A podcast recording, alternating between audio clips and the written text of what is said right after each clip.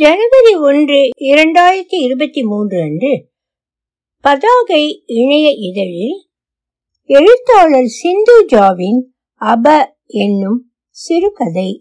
எதிரிலே நிழலாடிற்று படித்துக் கொண்டிருந்த டெக்கான் ஹெரால்டிலிருந்து நாகேஸ்வரையர் கண்ணெடுத்து நிமிர்ந்து பார்த்தார் அபயாம்பாள். அவள் அவரை பார்த்து நீங்க இன்னைக்கு ஆத்திலே தான் இருக்க போறேன்னு நேத்து மாமி சொன்னா மாமி ஜெயநகருக்கு போயிருக்கா இல்லே? என்றாள். ஆமா அவ தங்கையாத்துக்கு போயிருக்கா. என் ஆபீஸ்லயும் எல்லா பசங்களும் நவம்பர் பரீட்சை கொடுக்கறேன்னு லீவில் போயிட்டான்கள். அடுத்த வாரம்தான் ஆபீஸை திறக்கலாம்னு இருக்கேன் என்றார். அவர் பெங்களூரில் இருபது வருஷமாக ஆடிட் பிராக்டிஸ் செய்து கொண்டிருந்தார். பின்பு அவளிடம் உட்காரு என்ன? இந்த போதுக்கு இங்கே வந்துட்டே? கோமதி ஆத்துல இப்ப நீ புரண்டு படுத்துண்டு வாயாடிட்டு இருக்கணும் என்று சிரித்தார். கோமதி மாமி ஊருக்கு போயிருக்கா? அவ நாத்தனார் பொண்ணுக்கு கல்யாணம்னு வரதுக்கும் ரெண்டு நாள் ஆகும்னு சொல்லிட்டு போயிருக்கா என்றபடி அவருக்கு எதிரே உட்கார்ந்து கொண்டாள் அபயம். ஓ அப்ப சங்கரனுக்கும் சேர்த்து நீதான் சமைச்சு அவாத்துக்கு அனுப்பணும்னு கோமதி சொல்லிட்டு போயிருப்பாளே.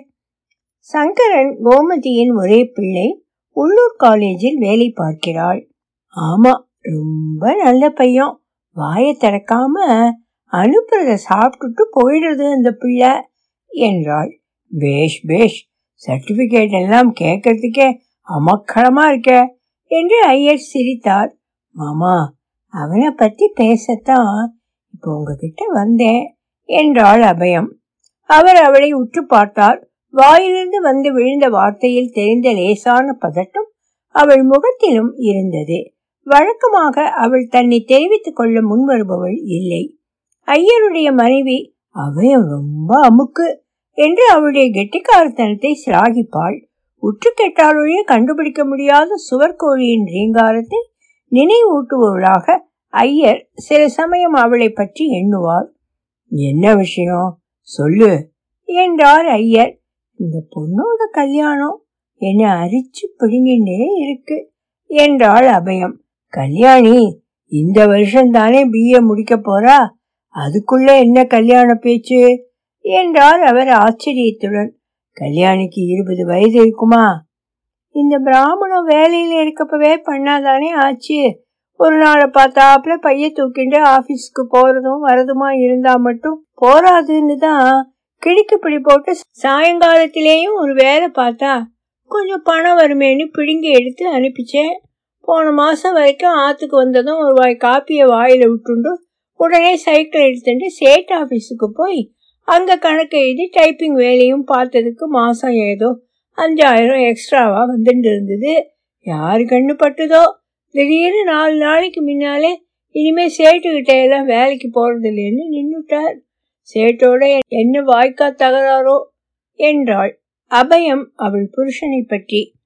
இளக்காரமாக பேசுவது ஒன்றும் புதிதல்ல. சேதுவும் அதை கேட்டால் போல் கொஞ்சம் அசடுதான். அவனோடு வேலைக்கு சேர்ந்த கிருஷ்ணமூர்த்தி சேதுவுக்கு மேலே அதிகாரியாகிவிட்டான். சேது வரவை விட செலவில் ஆர்வம் காட்டுபவன் குதிரைக்கு லகானை போட்டு இழுக்கின்ற மாதிரி அபயம் இருக்கிறாளோ? குடும்பம் கொஞ்சம் நிமிர்ந்து கௌரவமாக மற்றவர்களுக்கு முன் காட்சி அளிக்கிறது என்று ஐயர் அடிக்கடி நினைப்பதுண்டு. அபயம் பேரழகி இல்லை என்றாலும் கண்ணை கவரும் உருவம் அவளுடையது. உயரமும் அதற்கு பாந்தமான கட்டுவிடாத உடலும் அவளை நாற்பத்தி ஐந்து வயது காரியாக காண்பிக்க மறுத்தன. நாற்பது இருக்குமா என்பதை கூட புதிதாக அவளை பார்ப்பவர்கள் சந்தேகமாகத்தான் கேட்பார்கள். இருபது வயசுல என்னமோ? கொள்ள போறாப்புல எனக்கு கல்யாணத்தை பண்ணி வச்சுட்டார் எங்க அப்பா. இந்த மனுஷன் இந்தியன் ஸ்டீல் ஆபீஸ்ல வேலை பார்க்கறத ஆபீஸரா இருக்கார். சொந்த மாப்பிள்ளைன்னு காதுல தப்பா வாங்கிண்டு எல்லாம் என் கஷ்ட காலம். அரை வயசுக்கு கஞ்சி குடிக்கிற ஒரே ஆபீசர் பொண்டாட்டி இந்த உலகத்திலேயே நான் தான் என்று பழக ஆரம்பித்த மூன்று மாதத்துக்குள் ஒரு தடவை ஐயரிடமும் அவருடைய மனைவியிடமும் அழுது விட்டாள். அவள் ஐயரையும் அவரது மனைவியையும் ஏதோ தன் சொந்த பெற்றோர்தான் என்று நினைத்திருப்பவள் போல அவர்களிடம் அப்படி ஒட்டி கொண்டு இருந்தாள். ஆமா நான் கூட முந்தான ஈவினிங் வாக் போயிட்டு திரும்பி வரச்சே உங்க ஆத்து வாசல்ல நின்றுட்டு இருந்தவன். என்னை பார்த்து கையை செய்ச்சான்.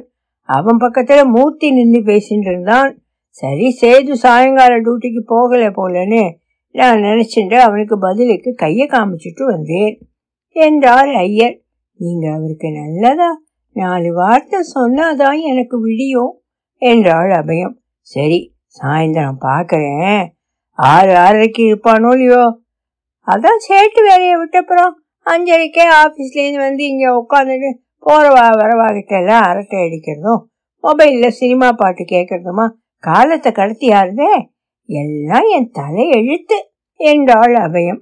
ஐயர் இந்த பேச்சை தவிர்க்க விரும்பியவராக சங்கரனை பற்றி என்னமோ சொல்கிறேன்னு ஆரம்பிச்சியே என்றார் அபயம் குரலை தாழ்த்தி ஆமாம் உங்ககிட்ட தான் பேசணும்னு வந்தேன். மாமி கிட்ட கூட இதை பற்றி பேச்செடுக்கல இப்போவும் மாமி தங்கையை பார்க்க போயிருக்க. சமயமாக பேசிடலாம்னு வந்தேன். இந்த சங்கரனை கல்யாணிக்கு பண்ணி வச்சுட்டா? என்று முடிக்காமல் நிறுத்தினாள். சில வினாடிகள் ஐயர் எதுவும் பேசாமல் அபயத்தை பார்த்தவாறு இருந்தார். அந்த மௌனத்தை தாங்க முடியாதவள் போல அபயம் புடவை தலைப்பால் இரண்டு முறை தன் முகத்தை துடைத்து கொண்டு விட்டாள். இவ்வளவுக்கும் வாசலில் இருந்த வேப்ப மரத்திலிருந்து வீசிய காற்று அவர்கள் இருந்த இடத்தை தழுவி சென்று கொண்டிருந்தது. அபயம் பொறுக்க முடியாதவளாய் மாமா நான் சொன்னதுல ஏதாவது தப்பா? என்று கேட்டாள். நாகேஸ்வரையர் நல்ல விஷயம் பேசுற. அதுல தப்பென்ன? நான் ஓப்பனாவே உங்ககிட்ட கேக்குறேன். இந்த பசங்க ரெண்டு பேர் மனச தெரிஞ்சுக்க வேண்டாமா? என்று கேட்டாள். ரெண்டு பேருக்கும் இஷ்டம்னு தான் தோணுறது.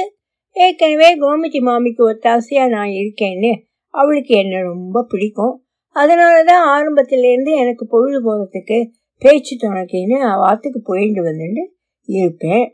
இப்ப இந்த மூணு நாலு மாசமா நான் சாயங்காலமா சங்கர ஆபீஸ்லேருந்து வந்து ஆத்துல இருக்கிறப்போ அவனோடையும் பேச்சு கொடுக்க ஆரம்பிச்சேன். இந்த காலத்து பசங்க மாதிரி இவனும் தலை கலைஞ்சி இருக்கிறவன் தான் நாம தெரிஞ்சுடலாமேன்னு தான் பேப்பர் சினிமா டிவின்னு எல்லாத்துலேயும் வர்ற காதல் பணக்காரன் ஏழை மோதல் ஆக்ட்ரஸ் ஆக்ட்ரஸஸ் கிசு பாலிடிக்ஸ்னு வம்படிப்பேன் அதனாலே அவன் பணத்திலே குறியாயிருக்கிறானா? குடும்பம் குழந்தை குட்டின்னு அதிலெல்லாம் மதிப்பு வச்சுருக்கானா பொண்கள் வேலைக்கு போகணும்னு எதிர்பார்க்கிறானா? அம்மா கொண்டு வான்னு வேற எப்படி தெரிஞ்சுக்கிறது? பேசுறதுக்கு உனக்கு சொல்லி தரணுமா? அபயம் புன்னகை செய்தாள்.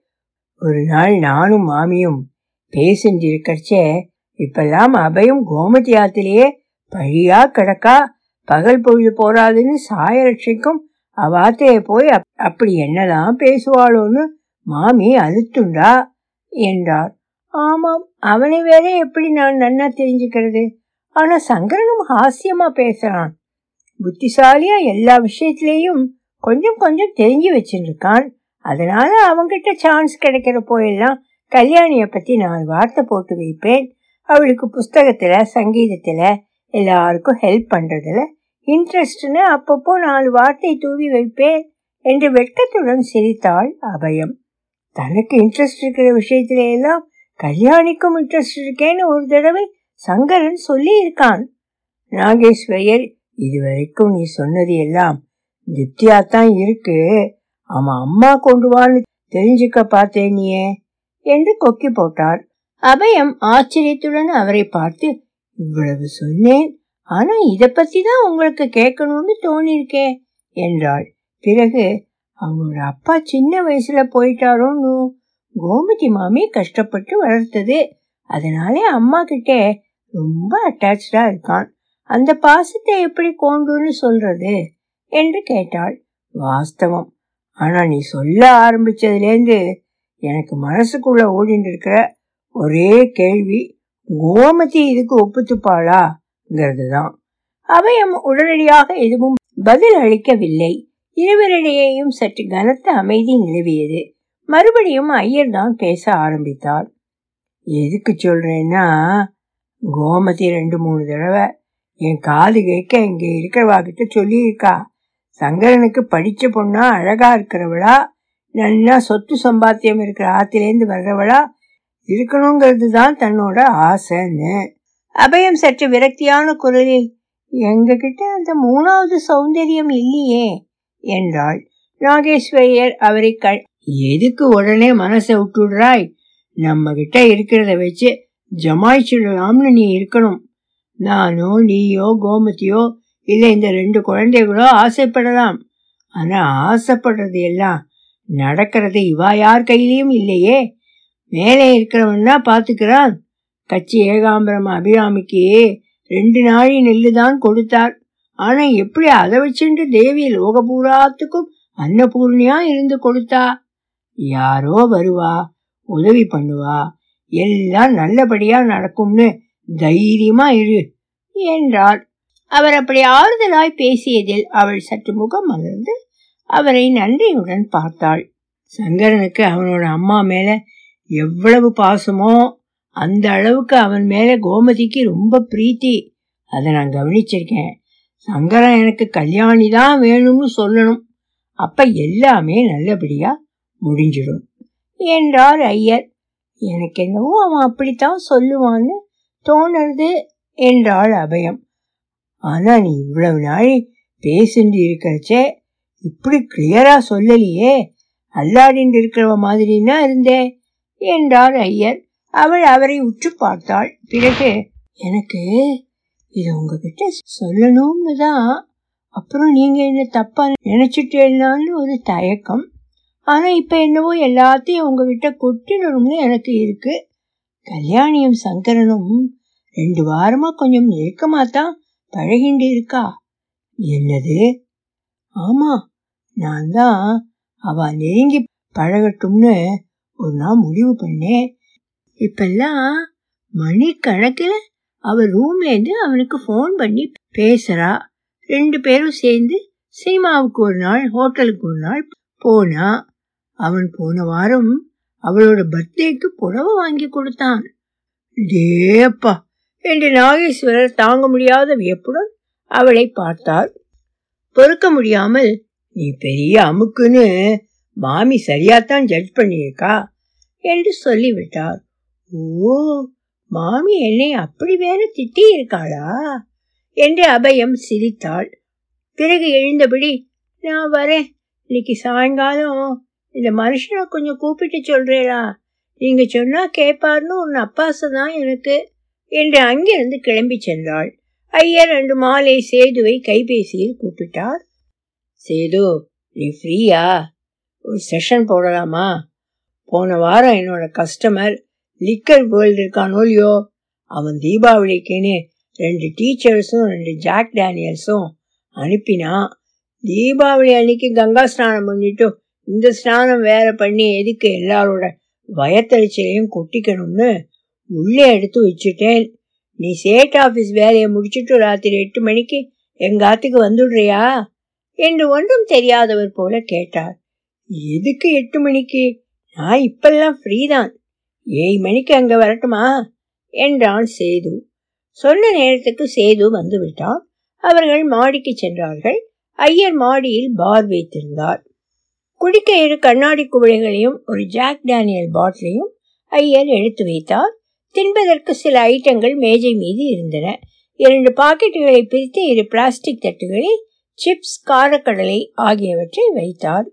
இன்னொரு தட்டில் சாலட் வைத்திருந்தது. அவர் இரண்டு குவளைகளில் மதுவை நிரப்பி ஐஸ் கட்டிகளையும் நீரையும் விட்டார். பார் ஸ்டூல்களை இழுத்து போட்டுக்கொண்டு இருவரும் அமர்ந்தனர். எம்ஜி ரோல் ஹோட்டல் பார் மாதிரி என்ன வச்சிருக்கேள்? என்று சேது சிரித்தான். ஒரு குவளையை எடுத்து ஒரு வாய் விட்டு கொண்டான். எது செய்தாலும் திருப்தியா செய்யணும் முழுசா செய்யணும்னு காந்தி சொல்லியிருக்கார் என்றார் ஐயரும் சிரித்தார். யாரு? ராகுல் காந்தியா? ராஜீவ் காந்தியா? யாரோ ஒரு காந்தி என்றார் ஐயர். நல்ல வேளை மகாத்மா காந்தின்னு சொல்லாம விட்டேனே என்று வாய்விட்டு சிரித்தான் செய்து அவர்கள் லிங்காயத்து கவுடா அரசியல் பற்றி பேசினார்கள். தமிழ்நாட்டில் கதாநாயகிகளை வடநாட்டிலிருந்து இறக்குமதி செய்வது போல கர்நாடகாவில் கதாநாயகர்களை இறக்குமதி செய்யலாம் என்று செய்து கூறினார். ஒரு காலத்தில் பென்ஷனர்ஸ் பாரடைஸாக இருந்த பெங்களூர் இப்போது பென்ஷனர்களின் நரகமாகி விட்டதாக ஐயர் அழுத்து கொண்டார்.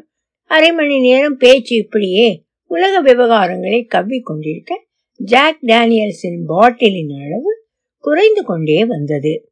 உங்க கம்பெனி இப்ப எப்படி போயின்னு இருக்கு எக்ஸ்போர்ட்லாம் மறுபடியும் ஜாஸ்தியாக ஆரம்பிச்சாச்சா? எங்கே? இப்ப சைனால கோவிட் மறுபடியும் கிளம்பி இருக்குன்னு கதறான். எக்ஸ்போர்ட் டார்கெட்ஸ் எல்லாத்தையும் குறைச்சி ஆனானப்பட்ட அமெரிக்காவையே கதறடிக்கிறான். ஈரோப்பும் இன்ஃப்ளேஷன் அன்எம்ப்ளாய்மெண்ட்னு கவுந்து கிடக்கு. நாமெல்லாம் எந்த மூலைக்கு? அட கண்ணராவி அப்போ உங்க கம்பெனி கொடுத்துட்டு இருந்த இன்சென்டிவ் எல்லாம் இனிமே அவ்வளவுதானா? இன்சென்டிவா ஆள்களை வீட்டுக்கு அனுப்பாம சம்பளம் கொடுத்தாலே போதும்னு இருக்கா? ரெண்டு வருஷத்துக்கு வருஷாந்திர என்கேமெண்ட் பத்தி வாயை திறக்க கூடாதுன்னு சர்க்குலர் வந்தாச்சு. என்று சேது வெறுப்புடன் சிரித்தான். ஐயர் அவனிடம் நல்ல வேளையா அந்த சேட்டு புண்ணியவான் கைங்கரியத்துல நீ ஒரு எக்ஸ்ட்ரா சம்பாத்தியம் வச்சுருக்க என்றார். அவன் அவரிடம் சேட்டு வேலையா? அதை நான் விட்டாச்சு என்றான். அவன் கண்கள் அவரை பார்க்காமல் கையில் இருந்த குவளையில் பதிந்திருந்தன. என்னது வேலையை விட்டாச்சா? ஏன் அந்த கம்மநாட்டிக்கு என்ன கேடு வந்தது? என்றார் ஐயர் கோபம் குரலில் துணிக்க. ஒரு க்ஷணத்தில் புண்ணியவான் கம்மநாட்டியாகிவிட்ட விந்தை செய்து பதிலளிக்காமல் அவரையும் குவளையையும் மாறி மாறி பார்த்து கொண்டிருந்தான். பிறகு குவளையில் இருந்ததை ஒரே மூச்சில் குடித்துவிட்டு பேப்பர் நாப்கினால் வாயை துளைத்து கொண்டான். சேது அவரிடம் இதையெல்லாம் சொல்லணுமான்னு வெக்கமா இருக்கு. ஆனா யார்கிட்டயாவது சொல்லி ஆத்திக்கணும் போலவும் இருக்கு. மனசிலே அடைச்சு வச்சுட்டு இருக்கிறது. என்னை குதறி போட்டுண்டு இருக்கு என்று சொல்லிவிட்டு பேசாமல் இருந்தான். காலையில் அபயம் இதே மாதிரி வார்த்தைகளை உச்சரித்தாள். இவன் என்ன சொல்ல போகிறான்? அவர் பதில் எதுவும் சொல்லாமல் அவனை பார்த்தார். சீக்கிரம் கல்யாணிக்கு ஒரு கல்யாணத்தை பண்ணிட்டா தேவையா இருக்கும் எனக்கு என்றான். அப்போ இந்த அபயம் அடிக்கிற கூத்துக்கெல்லாம் ஒரு முடிவு கட்டினாப்பிலே ஆயிடும். அபயமா? கூத்தா? சேது நீ என்ன சொல்ற? உங்களுக்கெல்லாம் ஒன்றும் தெரியாது. நாலு மாசமா இந்த முண்டை அந்த சங்கரநாத்துல போய் உட்கார்ந்துட்டு அவனோட கூத்தடிக்கிறா. அவன் சின்ன பையன். ஆனால் இவ கல்யாண வயசில் ஒரு பொண்ணை வச்சுண்டு எப்படி சார்? அவ இந்த மாதிரி கேடு கெட்டவளா இருக்கா? நானும் ராத்திரி எட்டு எட்டரைக்கு தானே ஆற்றுக்கு வரேன். அதை இவளுக்கு ரொம்ப சௌகரியமாக போயிடுத்து. அதான் இதுக்கு ஒரு முடிவு கட்டணும்னு ஸ்டேட் ஆஃபீஸ் வேலையே விட்டுட்டேன். சாரி சார் உங்களை போட்டு தொந்தரவு பண்ணிட்டேன். Sorry sir. என்று கலங்கிய குரலில் கூறி வந்தவன் சட்டென்று இரு கைகளாலும் முகத்தை மூடிக்கொண்டான். ஐயர் எதையோ மிதித்து விட்டவர் போல திடுக்கிட்டான். சமாளித்துக் கொண்டு கையில் ஏந்திய குவளையில் இருந்ததை வாயருகே கொண்டு சென்றவர் அதிலிருந்ததை குடிக்க முடியாமல் கீழே வைத்து விட்டார். ஒலிவடிவம் சரஸ்வதி தியாகராஜன் பாஸ்டன்.